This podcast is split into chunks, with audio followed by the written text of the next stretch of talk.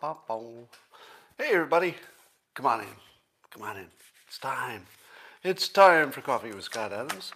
And this is how you get your day off to the best possible start. Yeah, I hope some of you are prepared because all you need is a cup or mug or glass of Tiger, Chalice Stein, a canteen jug or flask, a vessel of any kind. Fill it with your favorite liquid. I like coffee. And join me, even you, Norway. I see you.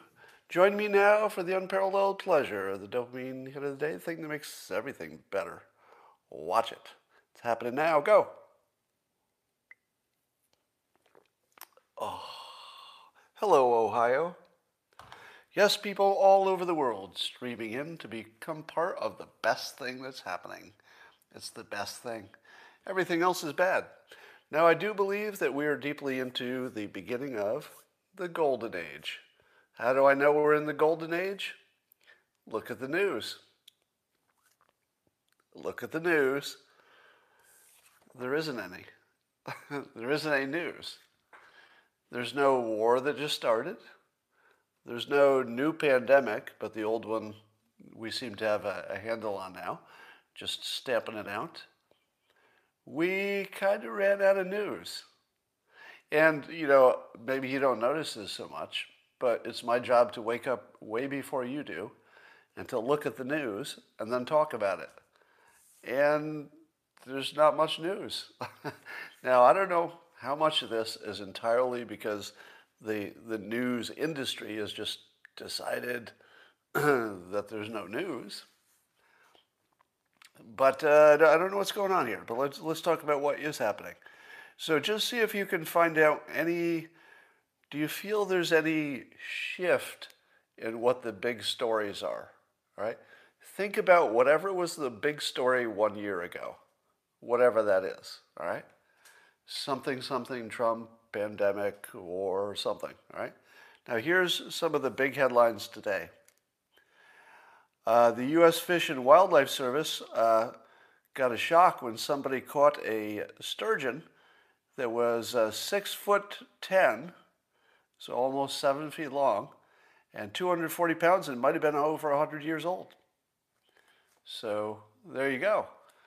There was a fish. It was really big. There's your headline. really, really big fish. Now, the alternate headline could have been, since they tagged it and then released it, that uh, humans were so bored that they tortured a giant fish uh, and then threw it back in the water, water, but they tagged it so that the next person who catches it and tortures it uh, will know that it had been done before. So it's tagged. So that's good. So I'm trying to remember if I talked about this yesterday. In the comments, this is one of those uh, pitfalls that people who do what I do fall into. You can't remember if you thought about talking about something or did you talk about it. And it has to do with the uh, fake UFO sightings. You've probably all seen the video of what you think is the most credible UFO sighting of all time. And you, and you know what it looks like, right? It's a, uh, some kind of a video from some pilots who were flying and they locked into this object below them and it was defying physics and it was flying really fast and they were all exciting, like, whoa, whoa, what is this? What is this thing? Do you remember that? And finally, after, after decades of UFO sightings that were not credible, finally we got one where even the military said, oh, yeah, this is real. This video is real. And there we saw a little smudge that looked to be defying gravity and defying physics. How many of you believe that was a alien spacecraft or some advanced human-made spacecraft? How many of you thought that little smudge was actually a UFO? All right. I hope you uh, I hope you remember that on day 1 I said to myself, I don't know what that is, but that's no spacecraft. I might be the first person you heard publicly you know, privately, I'm sure somebody, lots of people said it. But publicly, I think I'm the first person you heard to say, that's not a spaceship. Whatever it is, it's not that. So I saw a debunk on uh, YouTube that I tweeted out yesterday. You can see it in my Twitter feed yesterday. And when you see it pulled apart by somebody who knows what they're talking about, it's actually kind of uh, kind of hilarious. Somebody says the pilots must be lying. Not necessarily. Because in order to know that that object was actually a bird, that's the answer. It was a bird. and here's how you know it was a bird. First of all, uh, there's one angle when you, if you blow it up, you can see it pulsating, because it's it's just a uh, it's an infrared video, so it's only seeing the heat, and the heat is just the torso of the bird. But you can see it go whoop whoop whoop exactly about the uh, the, the, the same pace that you'd be flapping your wings. so basically, it's a bird flapping its wings. Uh, they can do the math and the geometry based on the information in the video, which tells you the angle of the plane, the direction, the, the, the altitude of the plane, and all this stuff.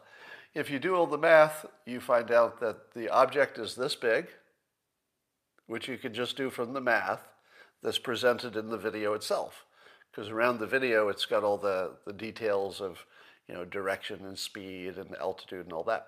So you just take the information that's right on the video, do the math, and it comes out to be about this big. And is flying at just about the height that you would expect a bird. So it flaps its wings, it's the size of a bird, and it's where birds fly. Okay? Um, Somebody says it's the wrong video. I'm sorry. I'm sorry to debunk this for you because I know you want to believe this. There was a real picture of a, of a uh, UFO. But no, it looks like it was just a bird and it was about a foot long, and, and that's it. That's the, whole, that's the whole story. Now, all that part about the bird defying, um, defying physics, was that the part that convinced you? Because all the experts said, there's no way this object could have gone like this, and then like that, and then like that. Well, it turns out that's all perfectly explained by the speed of the aircraft that videoed it.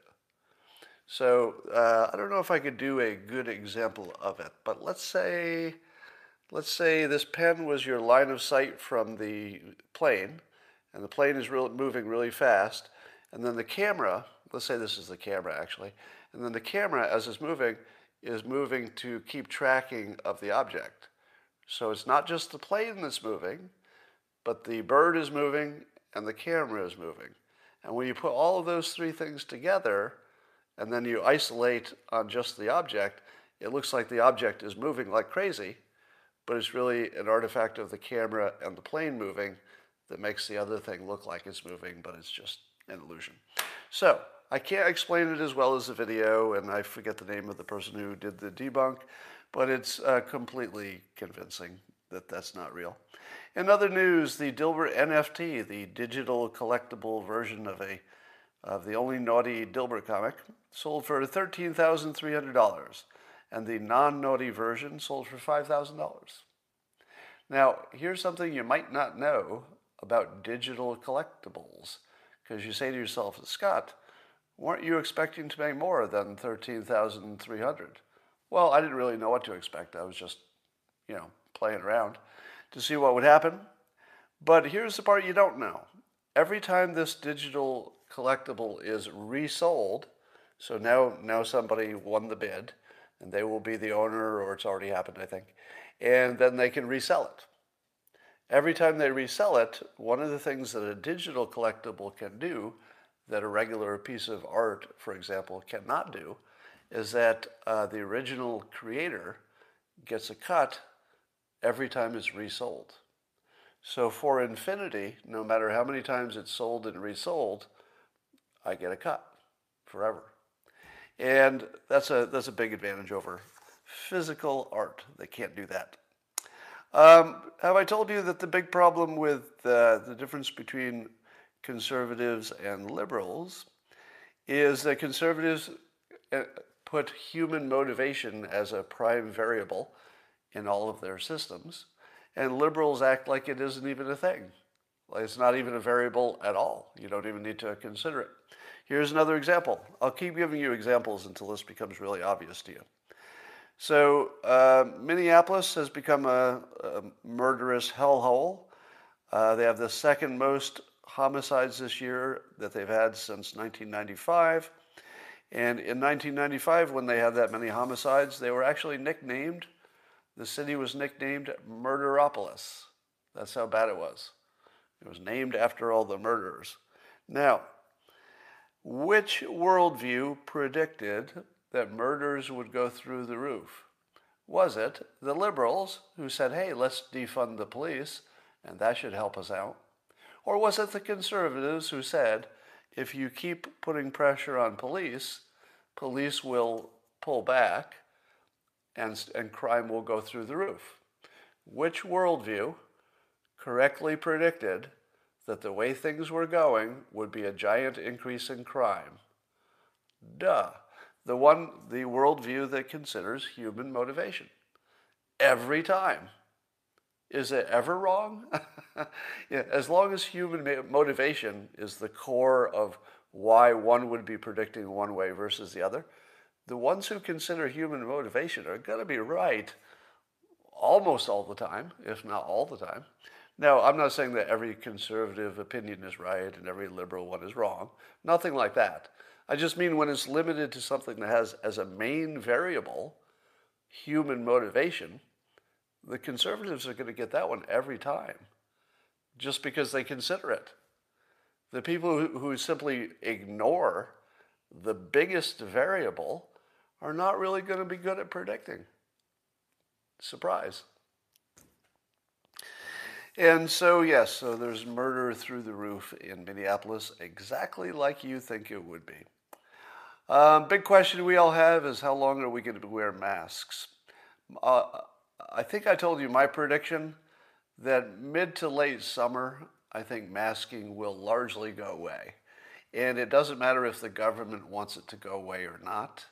I think by midsummer, at least in the United States, let's just say the United States as our model here, uh, I think the public will reach a breaking point faster than the government will make a decision. So, in other words, I don't think the government is actually in charge of this one. So let me say that again. The decision of how long Americans wear masks is no longer a government decision. It was, and, and I think people quite wisely and reasonably listen to their government in an emergency. Because what else are you going to do, right? I mean, even if the government's wrong, it's still your best bet most of the time if it's an emergency. But time goes by and the public gets educated. We know what vaccinations are. We look at the odds. We, we assess our personal situation. And one thing that's maybe, I don't know how unique it is, but it's certainly a property of the United States, is that when it comes down to it, you know, in the long run, the people run the country. The, the citizens run the United States. We don't like to. you know, if you gave us a choice, hey, citizen, would you like to spend a little more time running the country, you know, in addition to running your own life? Most people would say, no, no, no, thank you. I'll just run my life. Let the government run, run the government. The exception comes when the government can't do the job. There, there are some weird kinds of situations. There are not that many of them, really in which the government is the wrong person to do the job, wrong entity, and the people are the right entity. And that's this. This is exactly that situation. Your government wants to reduce risk to zero. Your government doesn't want anybody to die. Your government wants to take no risks with your life. Do you have a problem with that? You shouldn't. you don't want your government to take more risks with your life than you do, all right? You know, there's an average going on here, so it's not every person uh, has the same risk profile. But you don't want your government to say, yeah, take a risk. Go ahead. I know you don't want to, but yeah, we're, we're going to make you take a little extra risk. No, your perfect situation is your government is trying to prevent you from getting killed and you, the free citizen of the United States, is saying, I like that you care. You know, that's cool. I'm glad we glad we voted you people in. It's good that you're trying to get prevent me from getting killed. And now we're going to go a different way. Because the government doesn't get to make all your decisions. They don't. If enough Americans, enough citizens, wherever you are, if they simply decide to ignore their government, that's the end of it. That's the end of it. And, I, and my, my opinion is that the uh, citizens of the United States, on average, somewhere around mid summer, mid to late summer, are going to say, We're done. You could imagine situations in which everybody wears a mask onto an airplane, the airplane takes off, and then everybody in the airplane takes their mask off and says, Fuck you. What's, what is the airline going to do? Go back and land? What are they going to do? Are they going to go land and say, oops, you took your masks off. We're going to write you all up. Yeah, maybe the first time. Maybe, maybe the first one. What happens if it happens two times? The second time, everybody wears a mask, plane takes off, everybody takes off their mask at the same time. What's the second airliner do? Land, because they have to. They might have requirements that they have to. It would take about two or three airlines taking you off and landing before the whole rule would just go away, right? So the point is that the government doesn't run your life. It only runs it when it's credible and when it looks like it's doing something that's at least defensible, even if you don't agree with it. And we would reach the point where it's just not defensible. I think mid to late summer as things are going. So when the TSA says that they're going to extend face mask wearing until September, September 13, uh, weirdly specific, um, I think that's actually pretty reasonable. I think the TSA is actually making a good decision here because they're going, I would say they're going at least a month further than I think it needs to go. And that's just about perfect because they can always pull back, right? They, they can always say, oh, we're going to make it sooner, but they don't want to make it later. That's disappointing everybody. So I think they gamed this just about right, I would say. We'll see. Let's check our predictions, everybody. Uh, how many times have I told you that if your worldview predicts the future, well, you might have a good worldview. Here's a prediction that I made that I heard exactly zero other people making sometime about last year. Now, do my fact check for me, because I'm going to make a very big claim. And if it's wrong, call me out. All right? So in the comments, call me out if this is incorrect. I might be the only person a year ago who told you that if you're judging the United States performance on coronavirus, that you're a little bit premature. Because one thing that the United States is good at is adjusting. We are some adjusting mofos. We, we will start ugly and then adjust. And if you're judging us by how we started, you've missed the whole show. Americans don't start great. We start, which is one of our greatest qualities. If you, if you said, what's, what's like a really good quality of Americans? You know, if you could make some average statement about Americans, a great quality about Americans is that we run toward trouble. We run toward trouble to fix it, right? We, we don't wait around. We are very action oriented. We just do stuff. The other thing that Americans do is we don't agree with each other. and we don't take shit. And we don't, uh, we don't just take everybody's orders just because they gave us orders. We don't believe our government just because it told us something. We're very, very independent and very, very skeptical. What does that create on day one of a pandemic? A clusterfuck, right? You take a bunch of super independent, skeptical, action oriented people and you throw them into the first days of a pandemic and it's going to be the biggest clusterfuck in the world. We're just going to be fighting, disagreeing, skepticizing. That's not a word, is it? Is it? Skepticizing? It should be. It should be a word. But give us six months. Give us six months. Give the United States nine months. And then let's check the score again against all you people who put on your masks and marched in line. How's that working out? the United States is really good at starting ugly and figuring it out. It's what we do.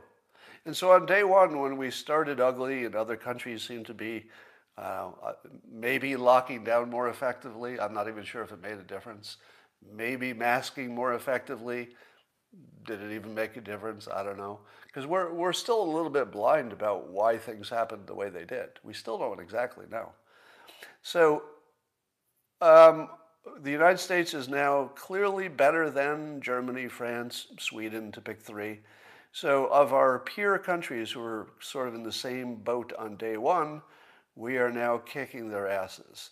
And I told you that was going to happen. So, my worldview says we start ugly and then we win, because that's what we do. We just do that. I don't know why. I mean, maybe it's something about the DNA of the country, but it's pretty consistent. look at climate change. Now, many of you are still on the side of uh, climate change is not real or whatever. I know my audience, so a lot of you are, are doubting that the planet is even warming up, and if it is, if it's even bad. I'm on the side of it's certainly warming up. Humans are certainly part of it. At least I believe that to be true. And uh, but probably the how bad it will be is overstated because of this, this very thing that day one, it's a clusterfuck, but then we work it out. And that, that looks like that's what's happening with climate change as well. We're all skeptics. We don't believe it. We think the government's trying to, you know, turn into one world government. We think every possible uh, problem with the data, and we're not wrong on day one. But once once we get a handle on things, you know, you're going to watch uh, nuclear power, and you're going to watch you're going to watch a lot of things come together in the last innings. So that's my belief about climate change is just like the pandemic. We will start ugly, and by the final innings, we'll look great. That's called the golden age. Um, what's the biggest mystery in the world right now? I would say the biggest mystery in the world is why no one serious is talking about the national debt. What's going on? Do you understand? Because I really don't. I have some hypotheses I'll talk about. But why was it that the Tea Party and, you know, all serious people, even on the left, were saying we can't run up debt forever, we'll all be poor, we're spending money we don't have. But now, when the problem was tiny, we treated it like it was an enormous problem. But now that the problem is objectively speaking enormous, we're treating it like a small problem. We don't even talk about it. Why is there even anything else being discussed on the news? Because if anything we thought was true about debt was actually true, then we're doomed. And that would be a big story, right?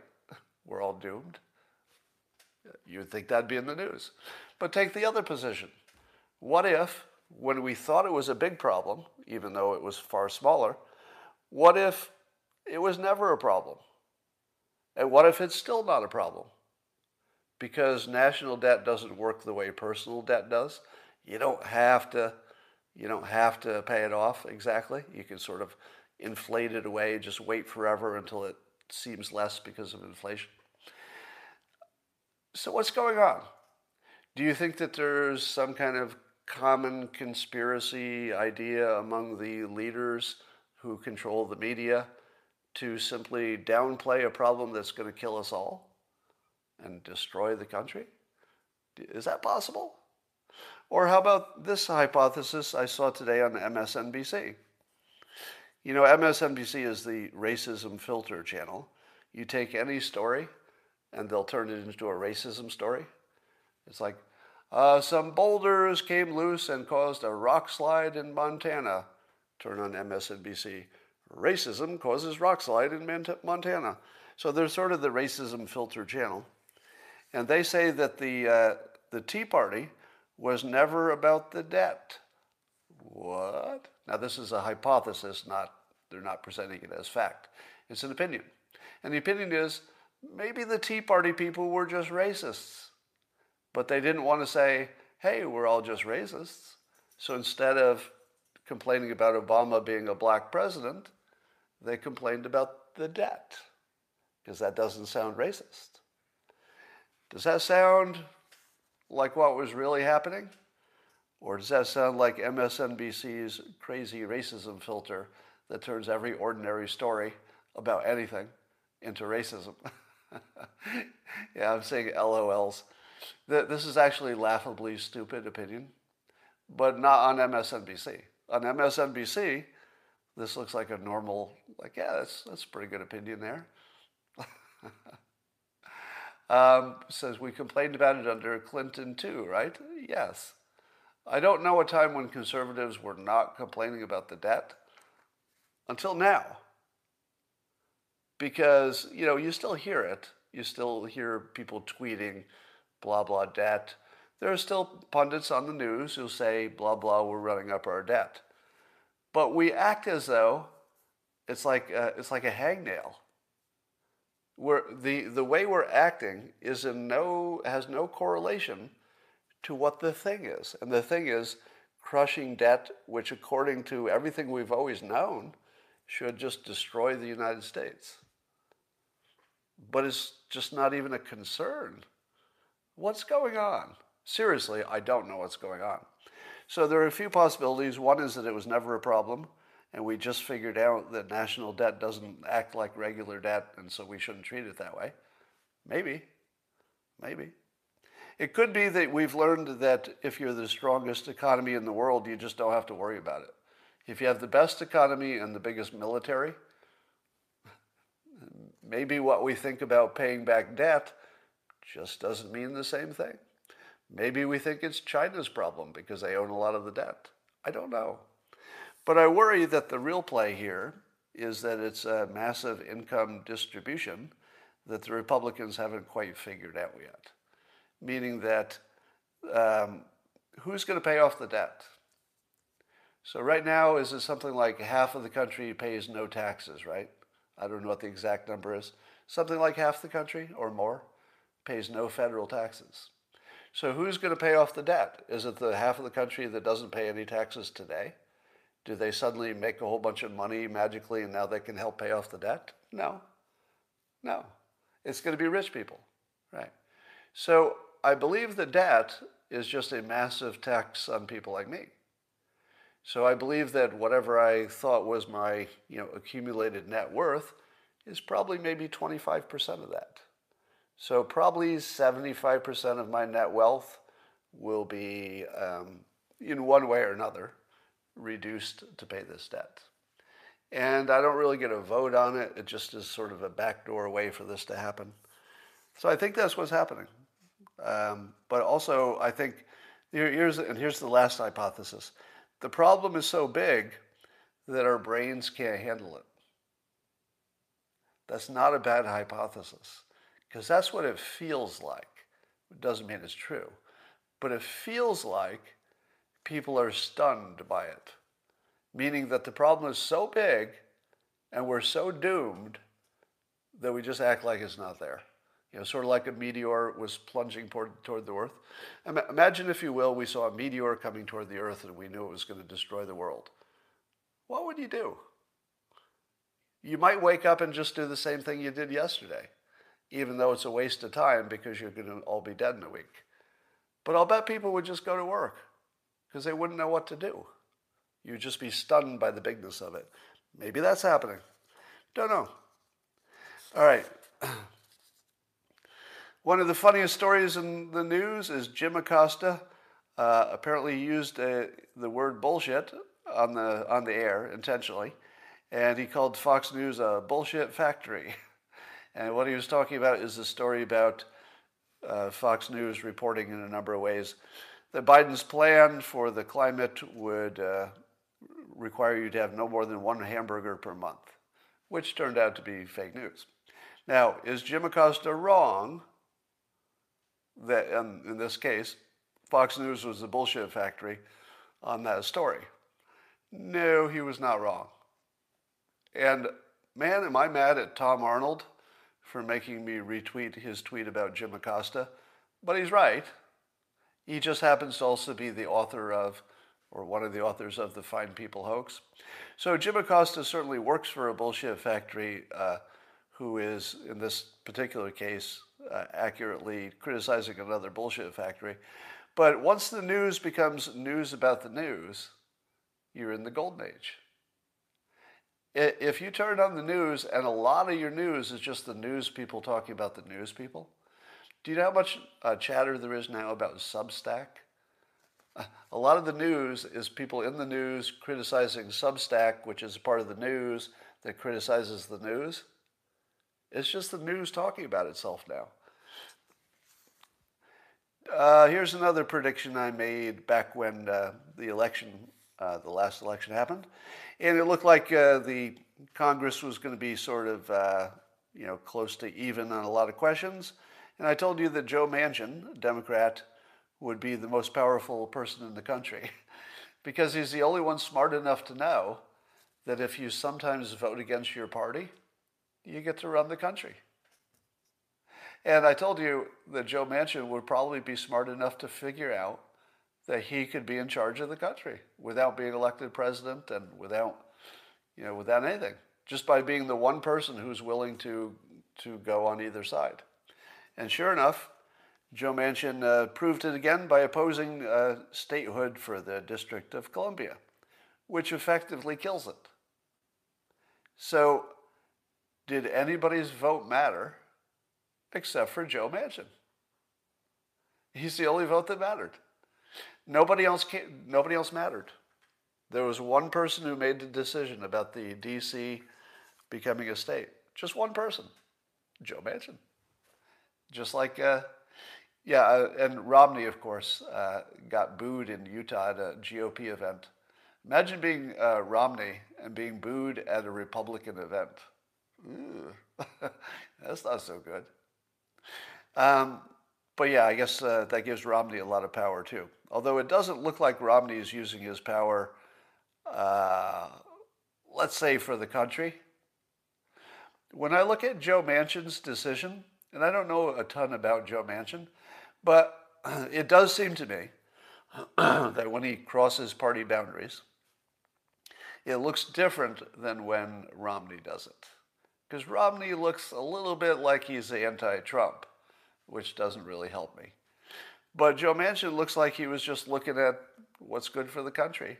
And he figured that the Constitution required a constitutional amendment. That's a, just an adult decision. So, good job. Adult decision. Uh, Elon Musk, as you know, will be hosting Saturday Night Live. And again, this is, this is telling you the, the state of the world. This is news. News is what you know, Bill Maher says on his TV show or what Elon Musk is going to host on TV. That's the news. I mean, we're, we're running out of bad news, folks. Um, so Elon asked in a tweet what kind of skits he should consider. Uh, and there were some funny ones, um, funny ones suggested. Uh, I suggested that he should do a skit where he was interviewing applicants to go live on Mars given that recently he said that a lot of people would die in the in the overall effect, in the overall project of getting people to populate Mars, people would inevitably die, which is a fair statement, but it would be funny in that context. Uh, but then somebody added on Twitter, interviewing people to go to Mars, but they get rejected for being too woke. now that would be pretty funny. Imagine, imagine rejecting people who want to go to Mars because they're too woke. And you don't want any of that shit on Mars. Um, somebody else suggested that uh, Elon do a skit in which he, he's on the Joe Rogan show, as he famously was, but that he starts out with uh, like a, a, drink or a joint, and as, as the interview goes on, he goes to harder and harder drugs. That would be pretty funny. I don't know if they could put that on the air. Anyway, if that's what we're talking about, we're in good shape. Um, have you ever noticed that most criticism is illegitimate? Meaning that people start with, I hate somebody, and then they criticize them for some unrelated thing. That most of what you think is a criticism of somebody's performance is nothing like that. It's somebody from the other team who doesn't like them for some unrelated reason who is just criticizing them. Here's an example in my case. I made a comment about something in the news. It doesn't even matter for this point. And somebody named Elizabeth Spiers tweeted this about my comment on Twitter. And she said about me, she said, if this guy's on your side, you may want to examine your decision making. So instead of responding to the criticism, which I used to do, I said to myself, huh, because the criticism is just stupid and empty, I thought, well, who is this person? And I look it up on her profile, and she's the editorial co founder of Gawker. so the editorial co founder of Gawker a publication that was so illegitimate it couldn't even stay in business. They literally got sued out of business for making up bullshit and, uh, well, actually sued out of business in this case for uh, the uh, Hulk Hogan uh, stuff, showing that video, etc., and other bad business. And of course, Gawker is also famous for writing fake news about me. Uh, I yeah, Peter Thiel took him out, and so Gawker is the least credible and now defunct uh, publication in the history of non-credible publications. But if you didn't know that, if you didn't know who she was, that she was a member of one of the deepest evils of our time, you would just think she had a comment about me. And you would think to yourself, oh, what's wrong with that cartoonist? There must be something wrong with him. Somebody, somebody with a blue check is is uh, criticizing him. So you, should, you always need to do that now. You, you can just ignore the criticism and just look at what team they're on, and that's the whole story. The criticisms are completely disconnected from the actual object of the criticism. And I don't know, maybe that was always the case. Um, here's another great story on a day when nothing seems to be going wrong too much. Oh, by the way, uh, uh, there's a story about North Korea giving a little verbal pushback on Biden because Biden said some insulting things. So Kim Jong un is sending out some insults back. But are you worried about North Korea? Like right now? Just where you are right now, your current thinking. Is North Korea in your top 10, top 20? It's not. It's not at all. No. Trump fixed that. Now, again, check your predictions. Who told you on day one ish of Trump and Kim Jong un becoming friends and visiting? Who told you that he solved the problem? He didn't just make a first step, he actually solved it. Because if North Korea doesn't care about us, eh, eh, that's sort of the end of it, right?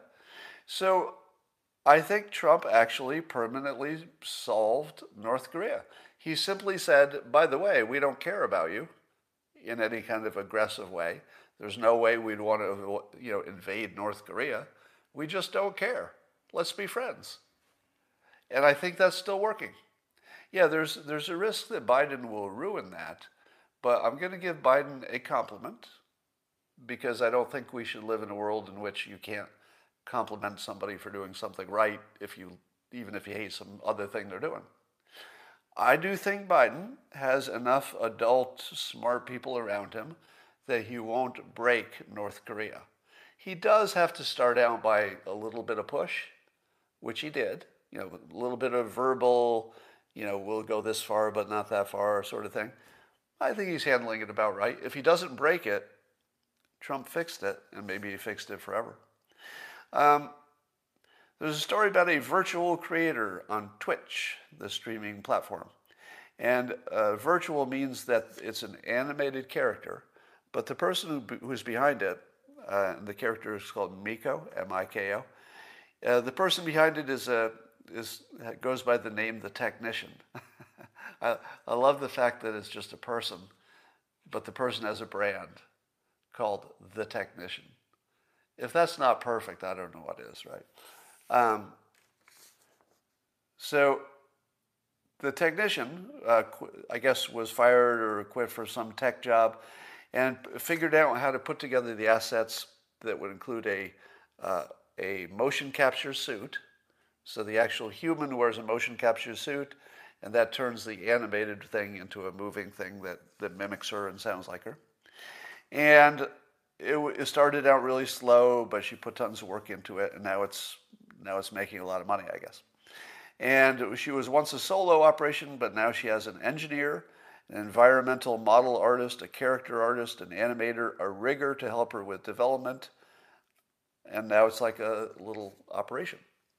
Now, I think that this is actually the model for what education will become. Remember, I've told you that everything you see on video is like the Model T Ford version of what video education and video entertainment will become.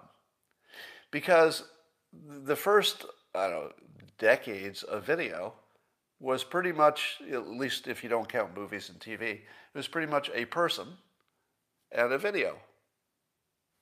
And that's it, just a person getting videoed talking. And if that's what education stays, it won't be very impressive. But if you see that you can build a team of experts who have different, you know, different uh, um, talents, you can build a, quali- a product which just goes through the roof. So education is going to go this way too. There'll be teams of people with different skills making educational quant- content, which is for the most part not the case right now. And here's what I want to say about this. So there's a part of the story where this it's a woman. Uh, this woman who started all this would get up at two in the morning to start development, and then she would stream from like noon to 6 p.m. or whatever. So here's somebody who was getting up at two in the morning to make this work. Maybe that's the story, right? and uh, Roly Poly on, uh, on Twitter sent this to me with the, the observation that this isn't somebody who got lucky. This is somebody who created a situation for luck to find her, and that it did. And what I mean is, she, she went through her own actions and decisions and energy. She created enough uh, opportunity for some luck to find her, and then it did. All right. So I wanted to tell you a story that that really goes to this, and I'll connect them in a moment. But years ago, I was on vacation with uh, another family. So it was a family vacation in my, my last life. And the, the husband from the other family was unusually fit. And when I say unusually fit, I mean, like walked off the mag, you know, the cover of a fitness magazine fit, like just ripped kind of fitness. And of course, I always looked at him and thought to myself, God, is that is that genetic? Like I know he worked out a lot, but I couldn't imagine that working out a lot would get me to look any version of what he looked. And I had this eye-opening encounter. So I went to the gym once while we were on vacation and he was there at the same time. So I start out, I start my workout, and I look over and I notice he's working arms, and his arms were unusually, unusually fit. And he's working arms, and then I go from my legs, and I do my back and my arms, and, and I finished my entire workout. so now that I'm done with my workout, I figure, well, I'll say a few words to him before I leave the gym because we've you know been in different parts, but we're friends. And so so I started chatting with him and I said, Well, you know, I'm going to leave now. And then the entire time I did my entire exercise, every part of my body, including cardio, he had been working on his arms. Like, because I, I checked him out every once in a while to see if he had any tricks. He was still working on arms. After I said I'm leaving, I'm completely done with my workout. He's standing there and he goes, Ah, what'll I do next? What should I do next? And then he goes, I think I'll do arms. And my freaking head fell off. because it's one of those moments when you realize when you see somebody who's getting better results, there's a reason. The reason he got better results is that he put in 10 times more work. Now, I thought to myself, wow, if I doubled my workout, I'll bet I could, you know, maybe get get in the same kind of condition he is, I'll, I'll double my workout. I think I could do that because I'm pretty dedicated. I'm going to work twice as hard wouldn't have even been close. To get what he has, or had, I assume he still has, he just worked 10 times harder. He just spent all of his time on his arms. Yeah. So since then, I learned his tricks. He's also the one who taught me about using uh, smaller weights. I'm seeing in the comments a lot of you saying steroids, steroids, but actually, no. I knew him well enough to know that if he had been doing any kind of supplements, I would know it. So he was, you know, we were close enough that that wouldn't have been a mystery to me in, in any way. But he wasn't. It was just hard work. That's it. So when you see this, tying it back to Miko, the, the technician, and uh, her streaming success, she got up at 2 a.m. every day, worked on her skill stack, and then worked on her job, and then fell asleep probably exhausted. Is there, was she lucky? Was she lucky? Or did she put in so much effort that luck was going to find her? Looks like she put in so much effort and did it right. Built a, she had a skill stack effort as well as just brute force. Took a chance, took a risk, did everything right, and it worked. Every once in a while, when you see somebody do everything right and then it works, that gives you a lot of hope for yourself, doesn't it? You just have to do what you know to do.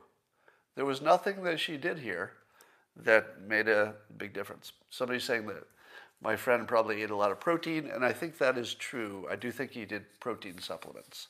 I don't believe anybody ever built impressive muscles without protein supplements. This is my belief that I don't think it's ever been done. Uh, if you don't supplement with protein, doing weights is almost doesn't matter. It's actually that big a difference. Yeah, you should still do it even if you're not supplementing. But if you want to actually grow muscles, mm, you can't do it without supplements, in my opinion. Uh, somebody says maybe she sleeps from 6 p.m. to 2 a.m. Not that complicated. I don't believe there's any case of somebody who wakes up at 2 a.m. Um, who isn't a super hard worker and also has learned that that's when you can work without being disturbed. Because you got to be really serious to want to be awake hours before the rest of the world. You got to be pretty serious, and, and, I was. If you looked at the effort I put in to make Dilbert work, some of you know this story. For the first 10 years of Dilbert, I worked every day from 4 a.m. to usually finishing you know, 9 at night, and I never took a day off. And I worked on Christmas, I worked on Thanksgiving, at least in the mornings. And so if anybody looks at my success and they say, man, a lot of people tried to become cartoonists, but you know, you succeeded. I guess you got pretty lucky. Everybody who worked as hard as me was as lucky as me. now I know I know you don't want to believe that, but it's hard to find an exception. The people who worked as hard as I worked, but also paid attention to the talent stack, like the like the technician did, she built a whole, you know, technical talent stack from how to do animation to, you know, the everything, the streaming, you know, just tons of talents. If you do those two things, get up earlier than everybody else gets up, work seven days a week for 10 years, and build your talent stack, you know, logically so that they all work together, you think you're not going to succeed? You will. Probably closer to every time. So that is your inspirational uh, message for today. And yes, somebody said in the comments, and I think that's that's a fair point, that dedication and willingness to work hard are probably genetic. I don't know what percentage, but it feels more like something I was born with than something I acquired over time. Um, but I don't know if you can know how much you were born with if it hasn't been activated by your your, your actual actions. Yeah, I, some people do have the ability to um, put off pleasure for a greater gain. And I think maybe you're just born with that. Somebody says, what actually does this technician actually do? Well, in, what I'm talking about is the technician creates a character called Miko that appears on the Twitch network. But what she did before that was she worked in animation in some, some other job. Um, somebody saying, oh, this is Susan has a good comment here. She goes, My siblings and I all had great work ethic, but two of us were more into lifelong learning. Now, Susan, which of your two siblings did the best? You all had good work ethic, but two of you were into lifelong learning. I can tell you which ones did the best. All right. Um, also, having a strong mother and father. Yeah, I think that does make a difference. Uh, Adam Carolla, somebody says Adam Carolla would argue it's not genetic. I would have to hear that argument because I'm not going to take it. I'm not going to take your word for it that that's his opinion. Uh, my own opinion has been misrepresented so many times that when I hear a comment of that nature, that somebody else disagrees with whatever, I, I think I'd have to see it from him to take that as a, something I need to respond to.